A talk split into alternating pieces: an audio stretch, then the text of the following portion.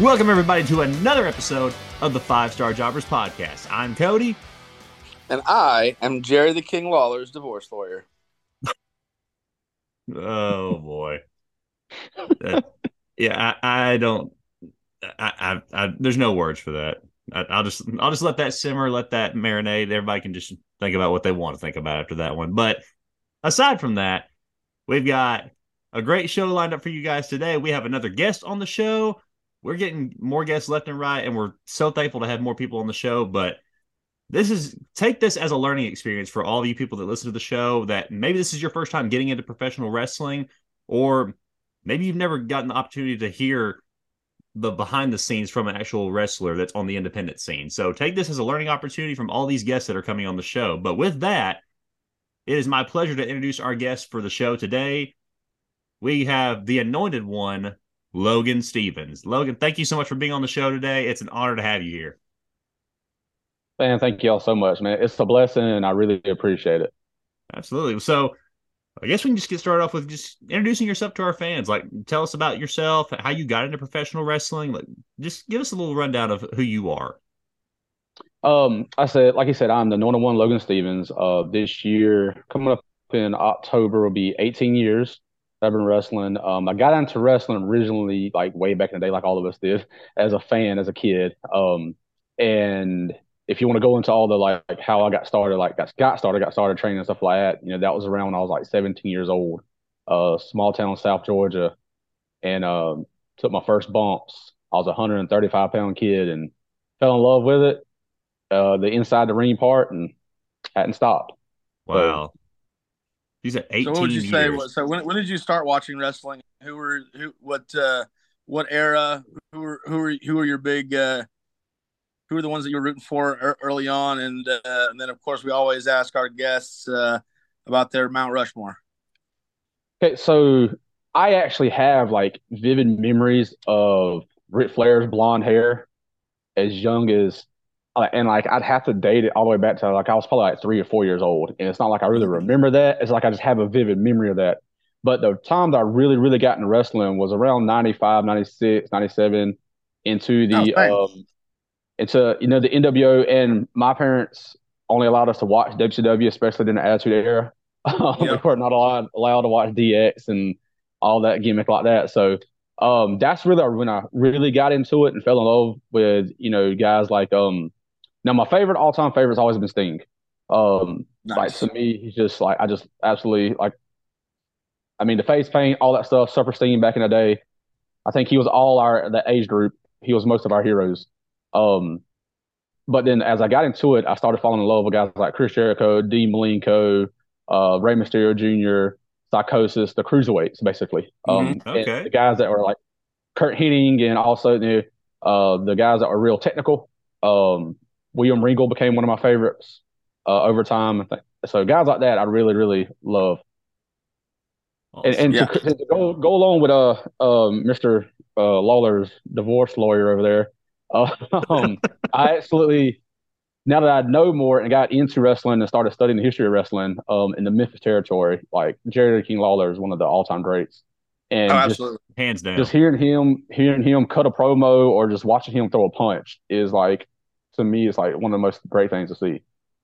Oh, fantastic wrestler, fantastic promoter, fantastic character. Uh, the Memphis wrestling style has pervaded throughout the modern era, uh, mm-hmm. and to say he he was uh, integral into that. So no, we we jest and we jive, but we always give respect. Uh, yeah, it sounds like you and I actually got started in wrestling around the same time, and and it's funny, you know, you say you know parents didn't let you watch WWF. I would uh, I'd watch WCW, and then when uh, when it was safe, you know, the doors were closed, I'd switch over to WWF. yeah. But you yeah. know, in '95 and '96, it wasn't it wasn't bad. It didn't really start getting no. to the point where where I had to turn the volume down until '97 to make sure that I didn't get in trouble for for watching with with yeah. DX. But uh, oh yeah, you know what was great about that time was the you know at that time you know I want to say like a '98 ish when WCW went to three hours. Mm-hmm. And so it would be at least an hour before Raw would mm-hmm. even start. Mm-hmm. And so you had that guaranteed hour of watching WCW before you even switched over to WWF. And mm-hmm. uh, that first hour was where you they would showcase the pretty much the best wrestlers. That's, oh, yeah. when they would showcase the cruiserweights and Malenko and and Benoit and you know everybody who you know was a really great worker.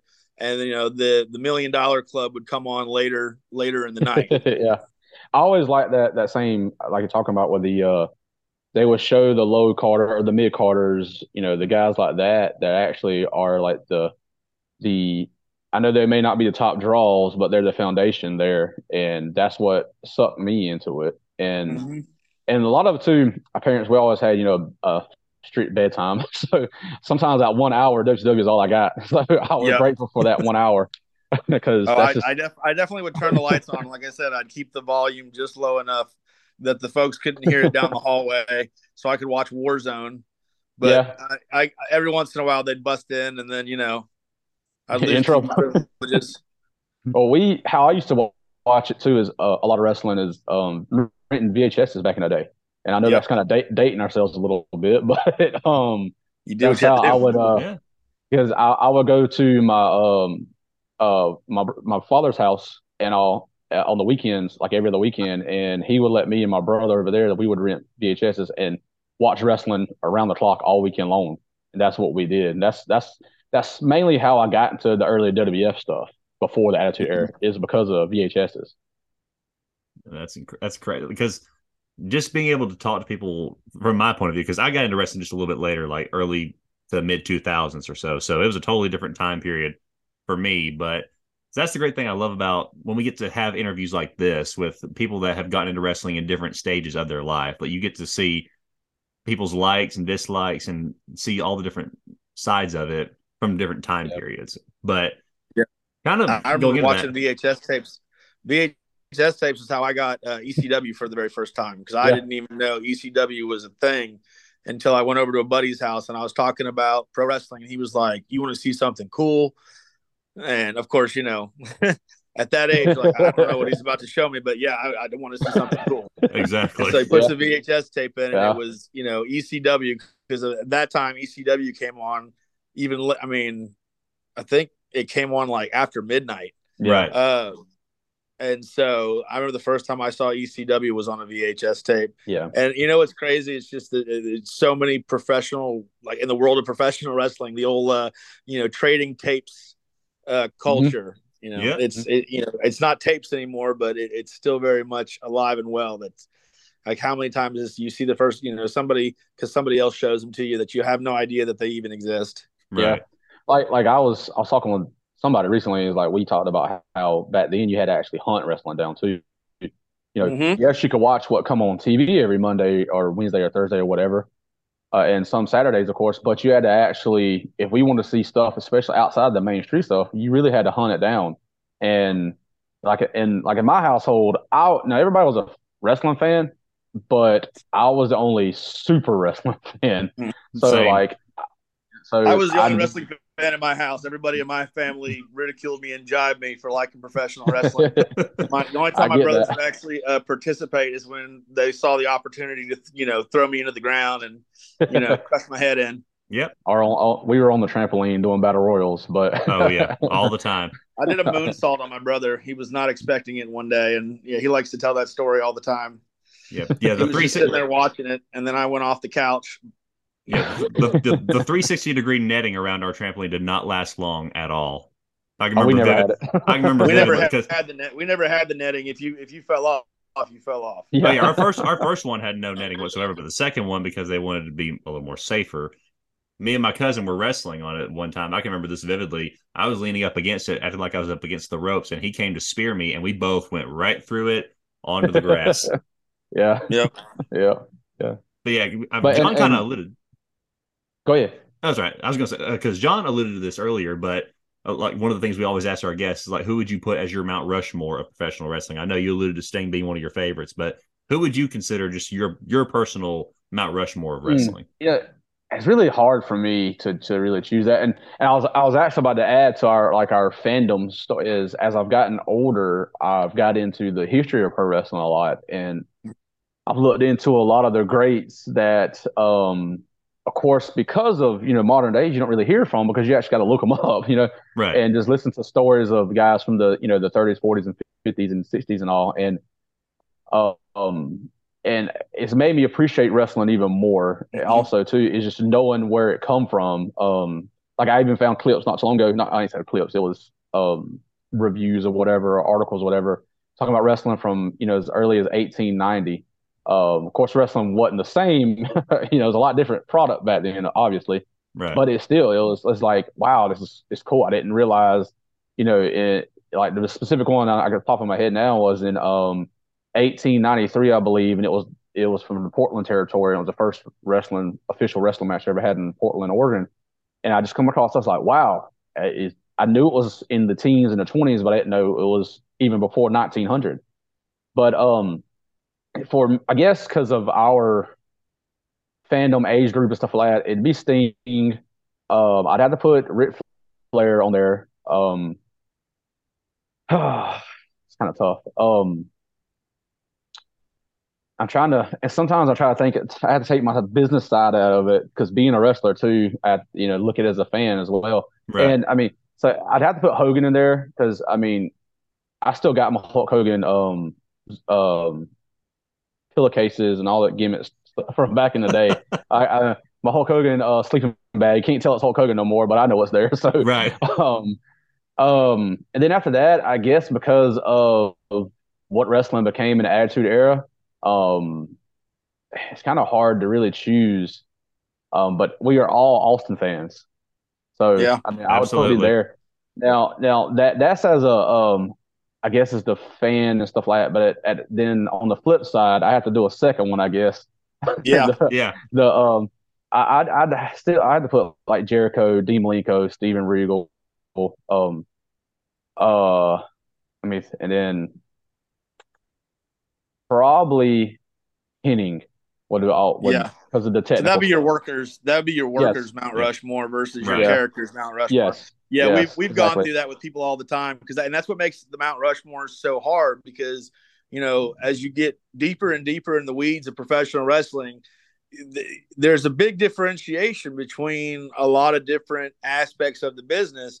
And we have this conversation with with non-professional wrestling fans all the time because you know even people who are self-proclaimed not professional wrestling fans are fans of professional wrestling mm-hmm. to some degree. Exactly. You'll get the you'll get the Hulk Hogan, the Stone Cold mm-hmm. Steve Austin, the Rock, the Undertaker, uh, you know, Ric Flair. Like you'll get those characters who, who you know, you'll the character itself has pervaded yeah. the business and you know as as kids and as you know, as people who have watched you know from from a young age to to and growing up and being adults you know we've got characters that have stuck with us and then of course we've got new people that have come into our our, our ethos mm-hmm. but um yeah as you as you get more and more into the weeds of things you also start thinking okay well i love this character but they're not necessarily like the best wrestler mm-hmm. like they're not like they're not yep. the best worker and you have to like, look at it too sometimes I talk to guys and I talk like guys which I train and stuff like that too, and I talk about the era and then the specific territory.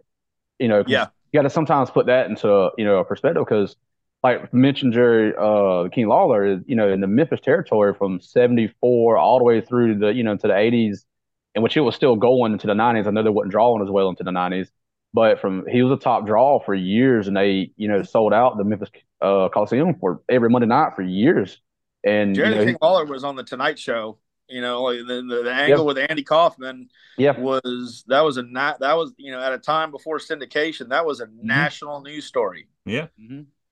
and like, then I mean, and like Dusty Rhodes was huge in Florida before he was you know mm-hmm. Dusty Rhodes and you know on w, uh, Crockett territory before that. You know he was huge star in Florida, and, and like I also mention this sometimes to my guys, and uh, I, see if y'all catch it. Um, because we'll talk about old older older stuff, you know, traditional and uh, territory stuff. And I, I said, you know, there's you know, there's guys out there like Sterling Golden. You know, don't no one know? Mate, y'all know who Sterling Golden was? That name sounds familiar, but I'm I'm trying to I'm drawing a blank right that, now. That was Hulk Hogan before Hulk Hogan was Hulk Hogan. So, uh, you know, gotcha. so like he, go back cut, and he cut he cut his teeth in in in uh, in Florida as well. under. he went. uh, That was in the Tennessee territory when he was Sterling Golden. Um, was it? Yes, sir. He was uh the um um at one point he was the Southern champion for um the Fuller's territory.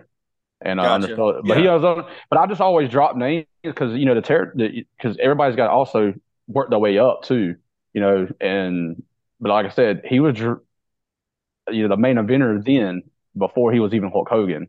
Right. And that's when you put into perspective of all the the territories and the and you like you go out to Amarillo and you got the Funks who are legends, of course, right. and then you Yeah, got the, about to talk the about the Funks.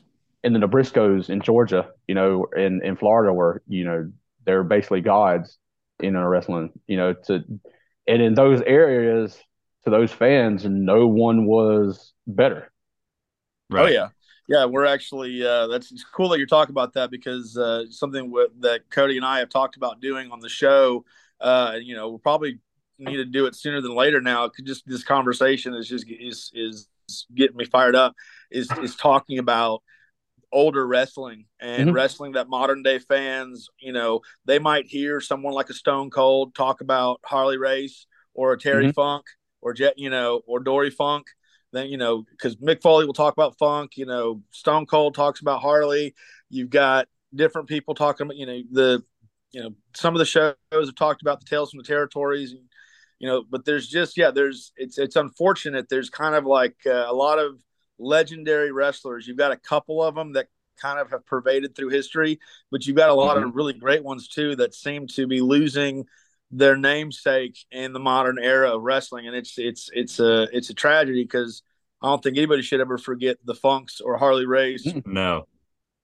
Mm-mm.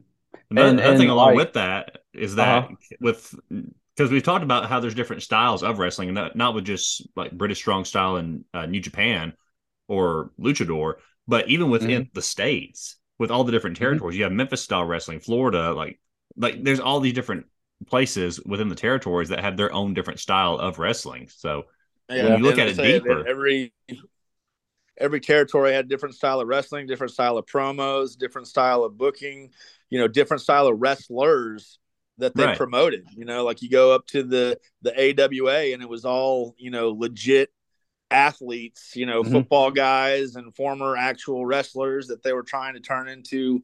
You know, and then you got you know Florida. You got you got stuff down in Florida where they take someone you know like. uh you know, like you got your JYDs and uh, you got your Dusty Rhodes and people who don't necessarily look like uh, the Mhm. greatest professional wrestlers, but they they could talk, Like they could entertain in the ring, and they'd get the fans behind them better than anybody else. right, Yeah, like I know the the JYD uh Vice thing just happened, and a lot of people don't realize how super over he was in the Louisiana territory. absolutely. Yeah, super over how- in, in the deep South, in you know the time where How much how much money he he drew and how much money he made before like he was with WWF, you know. Mhm. And a lot of people don't even realize that stuff because you know those stories are not really told, and and if they are told, you you it's less like it, if you're a fan of that stuff, if it's stuff you like, you'll learn about it. But a lot of people just don't really look into it. They may talk about it and they may talk like they know what they're talking about, but at the same time, they never actually done any research, so they really don't know what's going on out there or what Right. Yeah, happened in Yeah, and it's just one of those things. It's like as time's gone on, it's just gotten less and less. Like I remember, and you might remember this too, because like I said, you you said you watched during the 95, 96, you know, time, because they really didn't do it once the Attitude Era kicked in. But like near the end of what we would call like the new era, like before Shawn lost his smile, uh, and all that, you know, came out crotch chopping.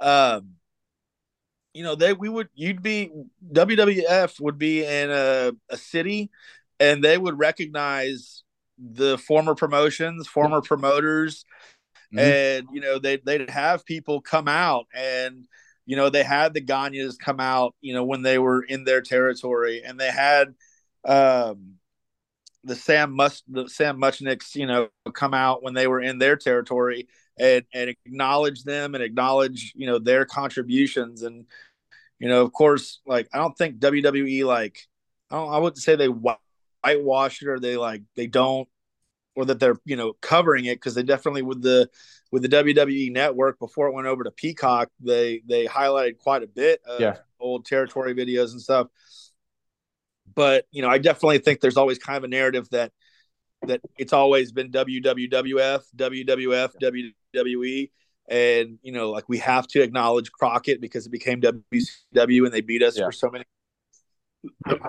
but they don't, you know, they they they really don't do anything to really push the the the history of outside promotions that weren't, you know. I've said this like they might push it sometimes, but they put their own spin and their own narrative on it. Right. Yeah, exactly. So, so where they there. they tell enough of the story uh, um, that needs to be said, or or what they want to be that gets their point across, and that's basically it. But there'll be you know holes all, all throughout it. That's like, hey, there's a lot missing here.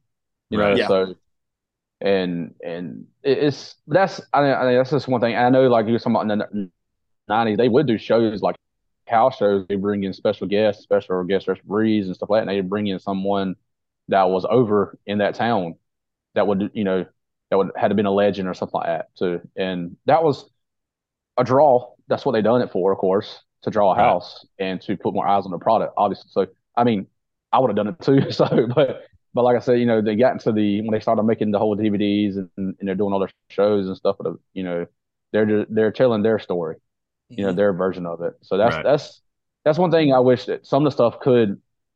You know, there are other documentaries out there, but they're not that big. They're not as well known. So a lot of people don't. They just don't know because it's not like it's you can go to the network and bring it up. Right. Yeah. And kind of talking with uh, WWE with how professional wrestling is now, with uh, the main televised shows being WWE and AEW. In your opinion, like which product do you feel is bringing the best in in what you would consider like either maybe more wrestling or more entertaining storylines or whatever it may be which product of the two main televised shows do you think is bringing the best so okay so one i don't uh, um what like follow follow every detail but i follow enough to see what's going on right um but i will say this in my, my personal opinion every time that i watch the two and you know and and and the difference in the two WWE sticks out still. They're not only not only their production, but they it just the in ring product looks more professional. Um, that's as as a whole. There now there may be some stuff that's better. Like there are some better athletes and some some guys that are great great wrestlers to me on on AEW. Um, but to me, like WWE as a whole, you know, if you if you was to sit it and you look at the whole picture, I think WWE is still the the best one right. out of both of those two. That's just, and that's my opinion. Right. You know, and, and, and not everybody has that same opinion. And I understand that because some people like AEW style better. And I understand that. So I was saying that's the thing that we talk about a lot of because I mean with yeah we go WWE, back and forth. Yeah, you have WWE, you have AEW, then you have Ring of Honor and Impact and New Japan. But with all these different, tel- well, we say televised, but they have their own way of uh, for viewership. Like you can mm-hmm. go on uh, Ring of Honor and get a membership from there, and same thing with Impact, which I think they're working out a deal where uh, I don't remember what the program is that they're running their channel through, but with WWE, yeah, with WWE, Impact it's more is, entertainment. Um, Impact is on. Also, they have a show weekly on. Um, is it um, what's it? Uh, AXS, I think. Um, right. Yeah. Like. So, yeah. They, they do have a weekly show. Yeah. And then there's also uh, Major League Wrestling's out there too. Um, right. MLW. Yes. Um, they're they're they have a platform out there too that's and um but far as the tippity top top and I guess if you want it in America, it would be, of course, WWE, AEW, and uh, but if you want to go worldwide, you can launch, you put in New, J- New Japan too. I still feel that WWE product from just top to bottom is yeah. is better, and it's also a little bit easier to follow. I right. think as yeah. well. Yeah. well, I think to say WWE definitely has, uh, you know, when it comes to production and the the system itself, you know, like having an outline, like they have the template, and you know they've had the template for many, many, many years, mm-hmm. and they have the structure, and they have pacing a lot. That I've talked about this a lot. Uh, if you go back and, and listen to some of our uh, previous podcasts, you know, one of my biggest frustrations with AEW is is pacing. Mm-hmm. Uh, a lot of times, it's you know, watching their show can be like drinking water from a fire hose. They're just trying to do too much too quick. They don't let things breathe.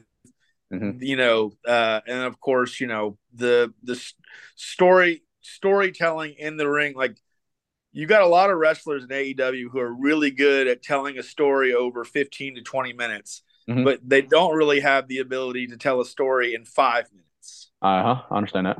Right. And yeah. so, you know, you get a lot of AEW matches that run long and, you know, they're good matches, but when you've got 10 minute match, 10 minute match, 15 minute match, 20 minute match, you know, it, just, it gets a little, thing- it, it's a little tiring yeah. Uh, I'm not a fan of, of, stupid shoot matches that happen in 30 seconds, but you know, I, I, will say there's a time and a place for a five minute yeah. match and then a 20 minute match, and not every minute, you know, not every match needs to be over 10 minutes. As a as a worker too, um, and I'm not trying to like at all on any work crap on shoot on any work or any product, anything at all. No. Sometimes I watch certain matches and I'm in with AEW and it's like I see certain spots that are done. I'm like, oh, I bet that hurt. And and and one sticks out my mind, but I can't remember who the workers were, so forgive me. But I just remember watching the spot they done. I was like, oh, that looked completely unsafe. I would not be surprised if that worker was hurt. And then like later that day, there was a a, a thing on my phone. Uh, I think I seen it through Facebook where that worker dislocated their shoulder in that spot.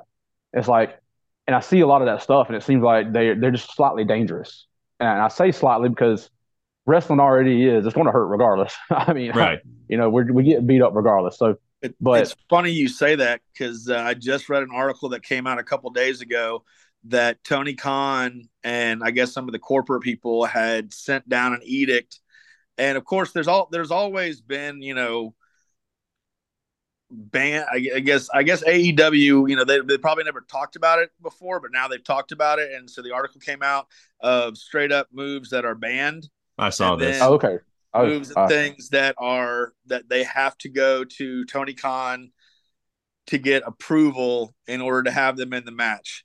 And I yeah. think that you know I say over the last couple of years they've had some storylines and they've had some things that they've had to put on hold or just scrap entirely because yeah, just like you said, there's been some wrestling that hasn't quite been um, fine tuned the right way it needs to be done. Yeah. And you've got guys that are doing things that are unnecessarily unsafe. Yeah. Well, like it, so in wrestling, just like last night, I had a match and we we did a, a, a spot and the cutoff was for me to get punched, and the guy was a lot bigger than me. He's like six four, and you know I'm five seven, so obviously he's you know and jacked up dude. And when he punched me, he he laid it in, and I which I expected to be laid in, but he caught me just right, and it caught my ear, and I seen stars for a second. And I say like that stuff happens already, and I I wasn't hurt, but I, that could you know that's like okay, my bell's wrong for a few seconds, and I had to collect myself. So what I'm trying to say is like uh, stuff happens where we do get hurt automatically. But when you do certain moves that you know, like, hey, this is probably most likely not going to end well, I, I feel like some of that stuff is, is cringeworthy and it just really shouldn't be done for the safety of the wrestlers, but also, you know, Tony Khan and them, they they they got money invested into a product and and stuff like that, and you, the wrestlers are what's got to present that product. Since they're yeah. all hurt or half of them are hurt, no one's out there to present that product for for the fans. So, right. and, and, again, it's already a danger enough business, and I don't understand why guys want to do stuff where they land on their head constantly. you know, and well, you know, that's just saying in general. Mentality. But... I think it's the same mentality we had when we watched it and we were jumping around our own houses. You know, it's uh, yeah. we're fans. No, no, you know, yeah. I I have a job that I go to every day, and I I make my, I go to that job because it pays well. Mm-hmm. I'm not necessarily. I didn't. I didn't. I wasn't a little kid dreaming about being a business ex- executive. Yeah. You know, I didn't okay. dream about going into conference rooms and sitting at a table for an hour and a half and, you know, putting on PowerPoint presentations. I did dream about being a professional wrestler. And I think yeah. there's there's a lot of people, especially younger, you know, more fired up, early 20s guys, you know, this is their dream and they're living their dream and more power yeah. to them. But of course, it's like uh, you know, a young 20 year old guy, he wants to he wants to get everything in. He wants, you yeah. know, he wants to be the best there is. So he thinks I got to go out there and give 110% at every single match. It doesn't matter if there's five people in the arena or 500. Yeah. And uh, you know, I like listening to the Foley's pod, you know, podcast because you get to hear from the the king of of of talking about it after the fact and doing it. Yeah, you know, because he did all that stuff, and people told him to slow down all the time, and he didn't listen. And you know, that's how he became Mick Foley. I mean, that's how Mick Foley became, you know, who he yeah. is. Right. Uh, but of course, like yeah. I say, he, you know, he took so many bumps and he had to retire sooner in life because he took a lot yeah. of bumps. And, and even he, he, he goes on and talks about how he learned in the business, like, yeah, there's only a hundred people in the crowd, not to take away from the show because you want to give everybody mm-hmm. a great show, but I don't need to fall from the apron and land on the back of my head. Yeah on concrete so, for a hundred people. So like, Let's save yeah. that for a bigger show with a bigger payoff, and yep. I only do it every so often as opposed to every time I'm out there. You know, it's a, and there's also a difference in when you're making a lot of money, you know, mm-hmm. and it is a big show. Like, you know, if it is a WrestleMania, go all out. Mm-hmm. It'll be safe, but go all out. Understandable because it's a big stage it's the biggest stage in the the world of wrestling. So and it's you're probably gonna get your biggest payoff at one time than you've ever had. So I understand that. But when you're working in a crowd and there's like six and a half people, there might be some of those spots you just don't need to do. Like save for maybe the next show that it it, it draws some more people. And yeah. The, one thing I do have a, a, one perspective of with the whole with guys that go out there and they just kill it, just do whatever is I've always said if they're having fun, they're enjoying themselves, no one's getting hurt. Okay, you know, go have fun. That's what you. That's what you. Uh, this is what you dream of doing. Go do it. Have fun. Just don't hurt yourself and don't hurt your opponent and don't yeah. hurt a fan. You know, just but have fun. You know, so so that's that's one thing. If you live in your dream, by all means, because there's people out there that love doing it and there's people out there that love watching it, and people that love watching that kind of thing, they're going to watch it. So go do it. And I have nothing like negative really say about it other than I just watch it sometimes. I'm like, oh yeah, that spot hurt. Yeah, he might feel that a little bit, or right. you know. So that's that's the smaller thing is don't get hurt. You know, because right. already we take you know we take bumps, and I think it's Cornette that said that. And I don't know if there was actual study done or not. I don't know, but I think he said like they said taking a bump is like getting hit by a car going like 30 miles an hour. You know, that's equivalent of like the pressure we put on our bodies constantly. I don't know if that's legit because I've never been hit by a car 30 miles an hour, but I took a bunch of bumps and I know how it feels. I know how it feels now at 35 compared to when I was 20. I know the difference. So like I know the, you know we got that bump card and eventually you don't punch it one last time and that's it. Right. So try not to use it all up in the first two years of your career. Exactly. So what I want to kind of talk about in like the last couple of questions on here in the 18 years that you've been in wrestling, now you're uh, one of the coaches, I guess you could say coaches of a place called the Sweat Academy. How did mm-hmm. that yes. begin? Because now you're starting to train young hopefuls that are wanting to get into the business. Like, when did that start? So the the actual the Sweat Academy, um, it started. I'm trying to think of. Did it set? Well, technically speaking, we're at a year mark now from the organ, like all the stuff being organized. So um, in our first class, I guess we officially opened doors. I guess at like in September. So we're fixing So we're basically at the year mark now. Um, but uh, To, uh, I don't know if I can't remember Cody if you ever met To or not. I can't remember uh he was there, there on the, some days we are there or not. But um, To he he's he's um he's the one that kind of put everything together and got the building over in Albany and all that stuff like that. Got the the ring and whatnot, what have you, and went on and went on with it and um st- hit me up and we talked about it. I was like, hey, I, he's like, I would love you for you to come train. I was like, yes, uh, you know, I have kind of dabbled in that here and there.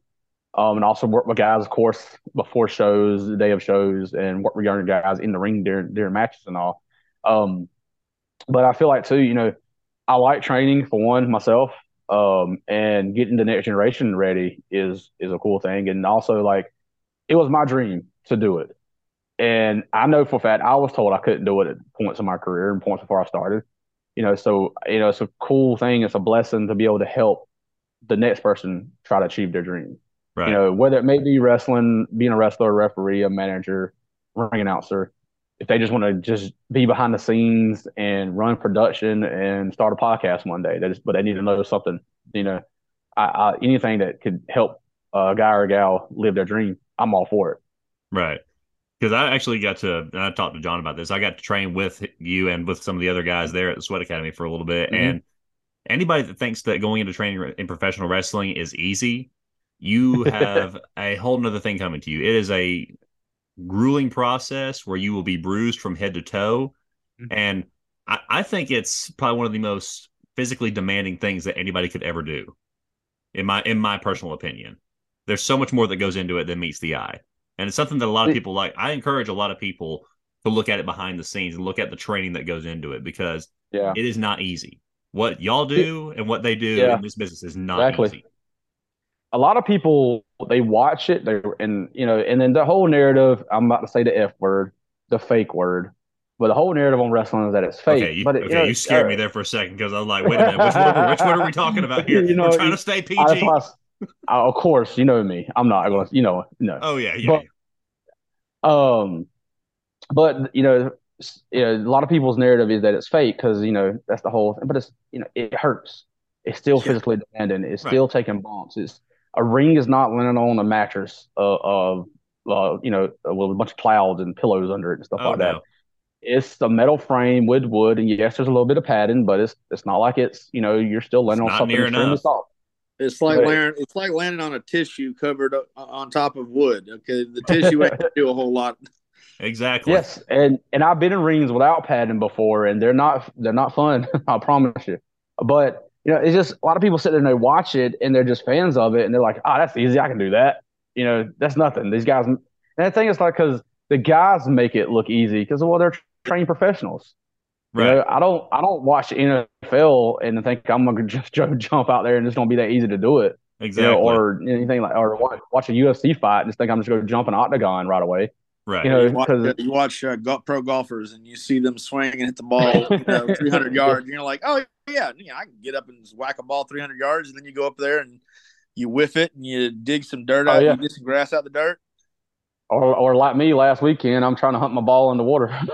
yep. so, you know, and uh, but but yeah, and that's one thing that um because I've had have guys come up for uh, like the tryout or just to talk about training and all, and one thing that, and I tell them straight up like they'll say something. Oh, I know I'll be able to handle this. Oh, it's gonna be pretty easy. Or, or, they they say it. They may not say that easy, but they'll still say something that's kind of related to them. Like, huh, no, it's not how it's gonna be and I don't, and it's not, and I feel like, and I don't feel necessarily disrespected, but at the same time, I'm like, I don't, I don't respect you saying that, and you're fixing to find out it's not easy. Oh yeah, and I'll push them even harder, you know, and I will because because to one, you know, it's just like it's like anything that any, any of us do for like what what everybody's jobs is, you know, you may be, you know, you're really good at what you do. Someone just walks up and says, I'm basically like, I'm gonna do your job better than you do from day one. It's like, no, it's not how it works you know, I worked my butt off to, and I've trained to get here. So, you know, it's not just walking up and just doing it. Exactly. So that, that, that's one thing that kills me that with a lot of guys. And I think I always say that, you know, today's fans and marks of the business are a little more like that than, than we were all those years ago when we first get into it. And a lot of that too is because I think it's just one the way society is, and two in the way that um just the wrestling business is as a whole, and how much access. Well, I think the wrestling business probably is a little bit nicer than it was. It is. Yeah, one hundred percent. You know the the the you hear it all the time. The the locker room nowadays, and you hear all the old guys say it, so you can kind of you know a lot of younger people will throw that to the side and be like whatever old guard old dogs whatever. But you'll hear a lot of the locker guys talk about how you know it's all palsy wowsy and buddy you know you know hugs and kisses in the locker room.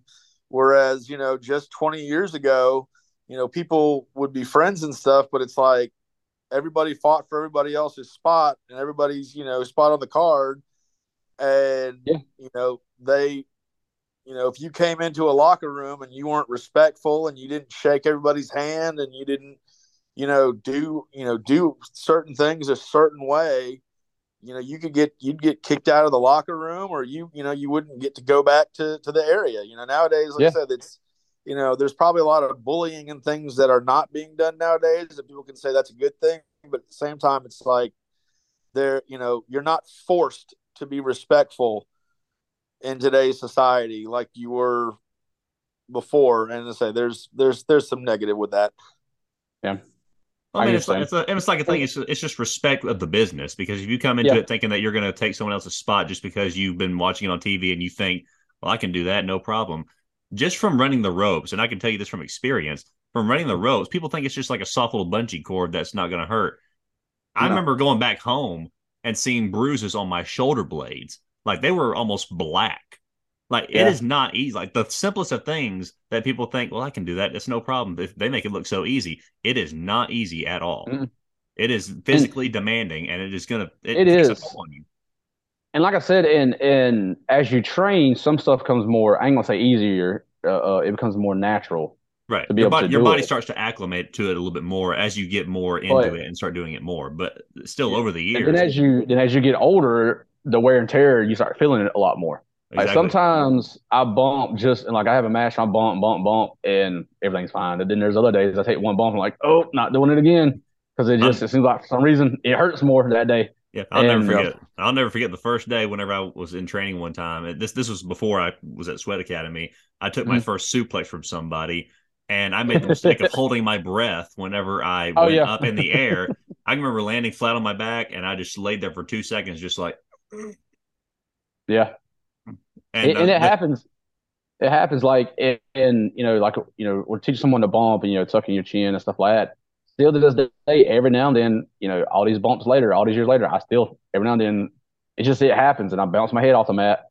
You know, it's just you're in the moment, and you just keep going though.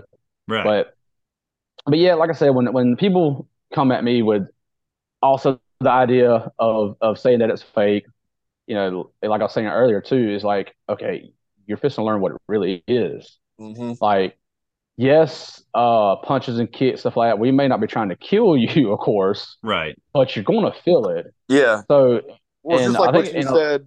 It's just like what you said earlier when the guy the guy tagged you, and you know, yeah, he, the, when you lay a punch in, it no, the guy's not hitting you with hundred percent of his trying to knock you. It's not a Mike Tyson punch that you're taking, but he's not mm-hmm. giving you. He's not, you know, if he's doing it right, he's hitting you snug. And the only reason that that he's not hitting you at 100% is because you're going to be doing that over and over and over again mm-hmm. multiple times you know whether whether it be a month you know or a week and you know so in order, in order to do you know okay so don't take a 100% punch but take a take a 50% punch five times you know it's and it's every now and then though, like like last night, it's just sometimes there's a live round that gets through, and just, you just yeah. feel that one just you know one out of ten shots just somehow you know that that one yeah I definitely felt that one, but um, but yeah, and one thing we're training too is is like I said is is bringing the next generation and also the guys that um I can say this that that think that it is easy that it is that is something they can just walk in and do that is like showing them that it's not. And several weeks later, like, okay, yeah, this is not what I thought it was at all. And they realize like I actually have to work hard to earn this stuff. And it's like, exactly. yeah, yes, you do. You know, I just don't walk right on in, and next thing you know, you're the main event of uh, WrestleMania. That just doesn't happen. You know, you got to start at the bottom and work your way up. You know, and there's thousands and thousands of us workers out there, and sometimes you're you know, of course, you may never be that guy that gets to the to that you know main event spot or even on the roster with WWE or AEW any major thing. So you just got to find your spot in the business and make the best of it. Exactly. Yeah. I mean, and for some people, it's different. Like you said, I mean, it could be on TV with WWE or it could be on the independent scene. Like I think, as far as the independent scene goes, Matt Cardona is probably the best guy on the independent mm-hmm. scene right now. And there's others that we could name and go off on the list, but you know, people find their spot, and even with training, you know, people can either be a wrestler, people can either go into it as a manager or a ring announcer mm-hmm. or referee. You know, not everybody is meant to be a wrestler. Not everybody's meant to be at, on the in the main event somewhere on a pay per view on live TV. Everybody has their got, spot. I have a guy that's a manager slash ring announcer, um, but he does do some of the physical training with us because he um he does every now you know to be able to take a bump as a manager. Right. Yep. And he does do does do some of the workouts with us. Um, and he's also trained to do referee in just case because you know you're also got to be willing to be like, hey, we need you to do this today. Right. You know, you never that card subject change. exactly. and, and then I got another gentleman that was um he's 64 years old and it's one of those things where this is another one. We're talking about the younger generation. There's a lot of guys that are older, like uh, uh, Mr. Tim's his name, and and he, I guess he, it's like I always want to do it, but I never thought I could type deal. And he's he was, which his job and stuff like that, going, you know. But uh, he's like, before it's too late, I want to give it a shot. He's, I just really want to be a manager, and he's getting to live his dream at 64 years old, starting out. And so, so even like I said, even uh, I just want to bring bring around to like even if it's not just a younger ones, you know, older generation that always want to give it a shot. You know, we can find you a spot. I don't recommend certain ages getting in there and taking bumps. You know, especially you know when you're you know in your 60s.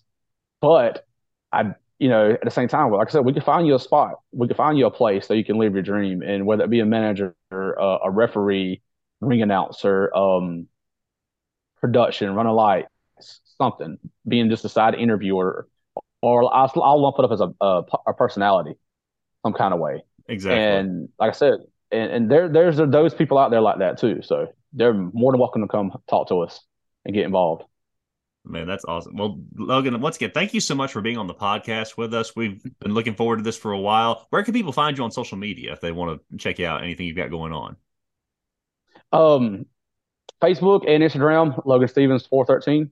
Uh, look up both. I I post most of my stuff on Instagram, but it goes right to Facebook too.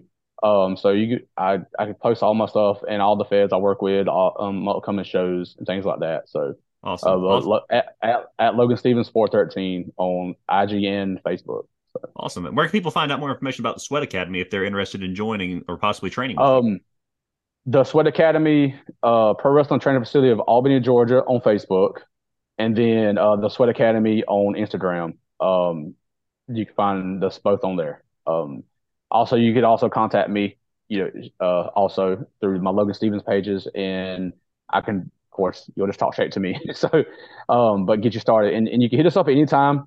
Um, and the way we do is we normally try to set up at least one day for you to come try out to see what it's like, you know, because I and to see if you're gonna be serious, and and if you are, you start coming to training with us. Awesome. And we are making some changes to uh, to some of the stuff. Like I've um recently put in where I'll have just one day a week with nothing but the beginners versus having everybody together all the time. So like so you know if you're a newbie and you think like I'm gonna have to work with people who's been doing it for a while, don't worry. I have one at least one day a week minimum that uh you have everybody's on the same level just starting out. So you know and anyone's more than welcome. Uh, guys, girls, um, the we also do work with younger uh like kids, teenagers, things like that. But now you can't wrestle till you're a certain age. Um, so always you know got to be of age to be able to wrestle. And plus, I'm I'm kind of protective that way. Um, but you can come hang out with us, and there are certain workouts that you know you're allowed to do that I that I'll run you through, and they're all safe and sound. Parents, don't worry. and um, but it's just and another thing about the Sweat Academy in Albany that I like uh, that also with it too is is I don't know how much you know about Albany, Georgia, but um, it uh, I wanted a place too to where people can have a place to come to where they're safe, basically an outreach type deal. Right. Um, because we have had kids that where whether they might have been out there running the streets or or God knows what, you know, and so it's like so it's also like an outreach ministry aspect for me as well to to have the doors awesome. open something like that and we're we're hoping soon to to move into some better facilities and things like that as well um so that way because I know Cody you've been there and oh uh, yeah. it's it's literally basically basically a shed. Uh, pretty much. it's a, it's a small warehouse is you know our small corner of a warehouse basically. Right. And no AC that's you know no no running water. It's just it's a ring in a building. And right. uh, that's actually more than what a lot of us had. Is I train in the backyard, so you know, but um, but yeah, we hope soon, you know, to have some better facilities and things like that, and it being a um a cleaner building, air conditioning, and also it well we'll be working with the gym, hopefully. So everything, all that stuff will be tied together, and you have access to a gym as well, not only just the the, the wrestling training part. So Right. Um, Isn't yeah, that all, crazy when you when you think about this nowadays? Like, I'm sorry, I want to get back to that in just a second, but it just it, it, got in my head. Like, you know, wrestling, whether people want to say whether people want to use the, the F word or not, and whether people want to admit whether or not it's a big thing, uh, we all know that it's over.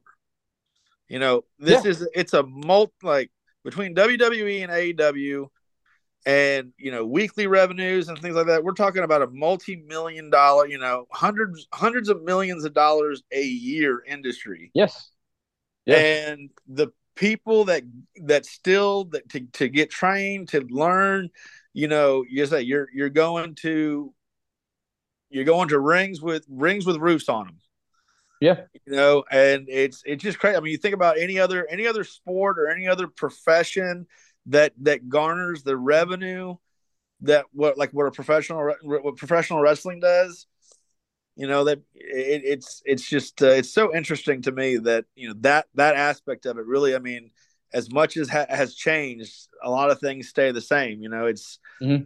You know the the if you're committed if you want to go out there you're gonna you, you know there's there's no soft way about it. You're gonna go out there you're gonna bump you're gonna be in a you're going to be in a ring that's you know say it's not going to be a fancy you know 18 by 18 or 20 by 20 ring. You know it's going to be you know probably mostly just wood and steel. And yeah. uh you know by the time you actually get to one of those nice rings it will feel like a quilt top mattress. Exactly. Like there's there's a lot of uh like i guess a lot of people have the idea of um wwe's training uh center they see that and or they see um aew is the nightmare factory um, and yeah. see some other there, there's a lot there's some other training facilities out there that are top notch that that have um nicer venues and things like that that are trained in, and they have even multiple rings and all these other gimmicks and stuff. Those are polishing but, factories. That's not, not not everywhere has. And like I always tell people, like I say, yes, it's training. Like Cody, like I'll tell would tell him, like yes, you come in to train, but it's more of like here I'm breaking you in and get exactly. you started.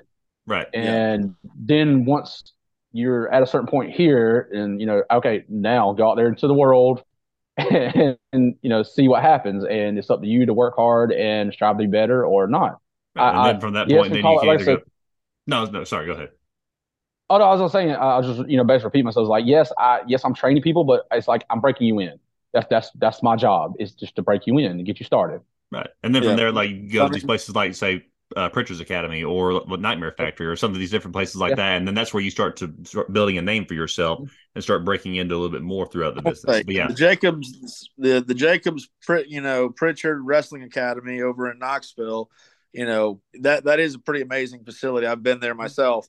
Um, and and hmm. that one is like they'll bring you in, you know, whether you're completely new, you've never taken a bump in your entire life, or if you're, you know, you're going for some of those higher level finesse polishing points and stuff.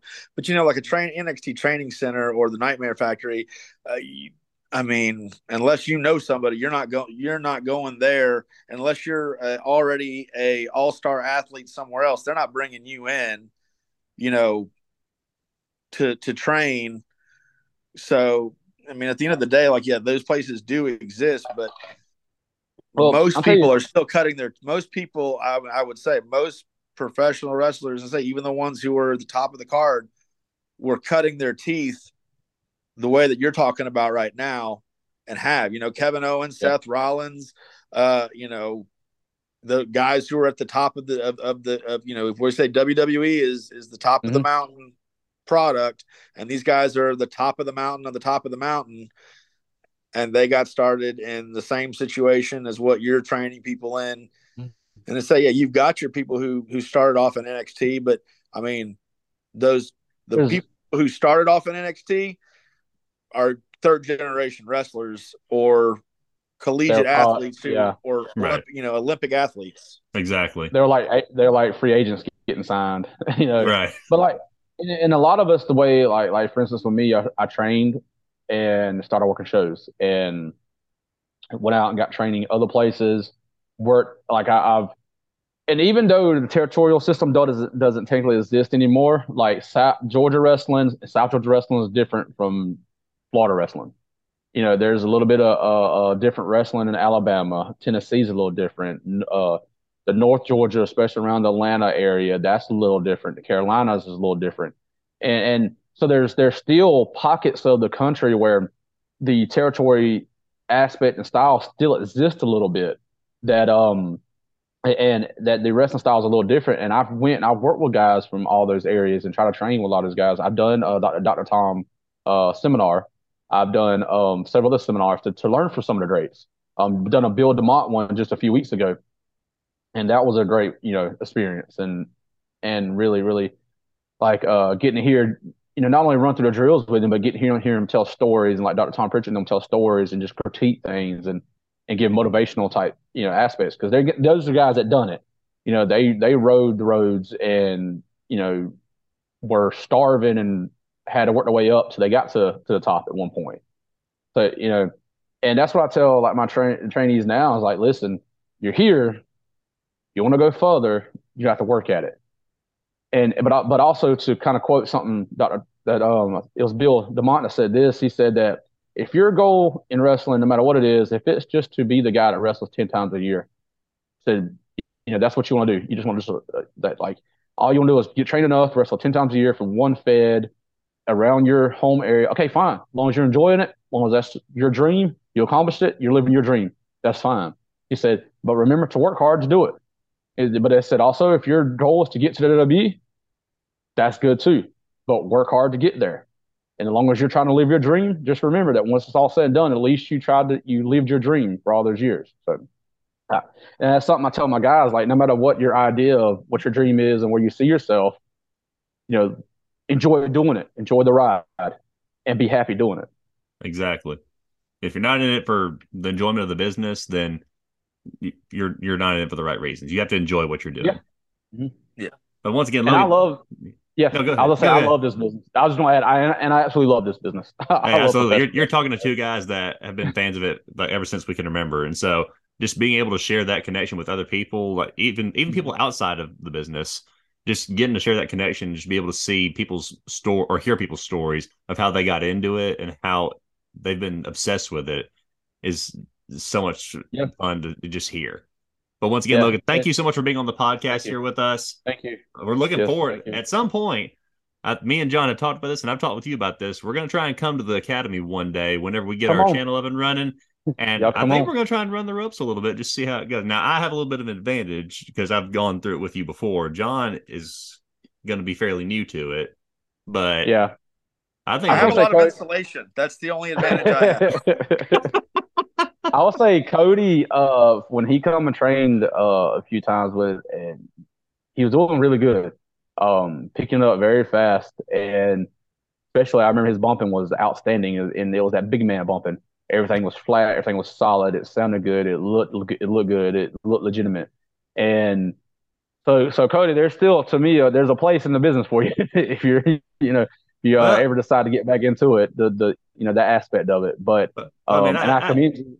Uh-huh. See, I, I, I, had, I, had, no, sorry. I had a lot of fun doing it, and it's something that I thought that I would be able to commit to doing, but with just yeah. how things were going on in my life right now, I just wasn't able to fully commit to being able to do that. But I do see myself yeah. being involved in the business in some way, whether it's still doing the podcast here. I, I see us doing this podcast yeah. for a long amount of time because it's something that I'm passionate about. if you don't mind me adding, life, at this point uh, in my life, I no longer uh, plan to be Shawn Michaels. I, I want to be Paul Heyman. exactly. okay, I got you. But you know what's crazy? Wanna... Paul Heyman was grinding since he was ten years old in the business. Right. Yeah. Like... Of, I'll see. That's what a lot of the guys did, and and I was gonna say something on the piggyback on what Cody said, but I'll go. But I will just add that's what a lot of guys did. They were you know photographers, or they were ring boys, or they were you know uh, something just so they could be involved in a business so they could start out, and that's how they got started. Um, but talking about what Cody said was, and I commend you. You know, you you put you had your priorities straight, and I commend that. And I've actually told at least two guys that's come up to talk to me about you know starting training with us, and and and I'm not quote exactly what it said, but it's basically like, oh, I'll quit my job, I'll do this, I'll do that, I'll do all kinds of stuff, you know. And, and I'm like, I don't respect that because that means you don't have your priorities straight. Exactly. You know, because you know, I you know, I've even you know, I'll leave you know, my family this, my family that. I'm like, no, no, no, no, no, because your priorities got to be straight. And you, you know, because for one, if you don't have a job, how are you going to pay to be? Because it costs money to do this. Exactly. It costs yeah. money to get trained. It costs money for gear. It costs money to get on the road. You don't spend money, and and more often than not, before you make money. Yes, and more often than not, you're still going to be spending money before you still see some exactly. of the you know the benefits. But and, and we were talking about this in the locker room last night actually. And I was like, because uh, we were, we were talking about guys at training and how a lot of guys have had that that mindset, and they thinking like, and I don't mean this as a shot towards the, the younger dudes saying that, but they're like they're thinking I'm we're going to respect that because it's like oh yeah, they, they'll see, that I'll do anything to be in the business. But at, me, I'm like, no, because that means your priorities are not straight. That Right. means your, you know, basically your morals are not all the way there. You know, and if your life ain't in order, then you don't, you need to get your life in order, then come to the business. You know, Right. I ain't saying don't ever try it, but don't ever put professional wrestling completely first. It's not like we're making six figures a year out here. You know, Exactly. when you're coming, when you're coming to train at the sweat, you're not making a lot six six figures a year. So Right. don't give up nothing. Because uh, and like me personally, I have I have a family of I have a wife and five children and a full time job and all that stuff like that. So and I still make the business work for me. Sometimes I have to move stuff around and this and that, but I make it all work. Not everybody can do that, you know. Right. But I'm not kicking anything to the side. Right. Yeah, Hey, he has it. five kids too. That's great. yeah.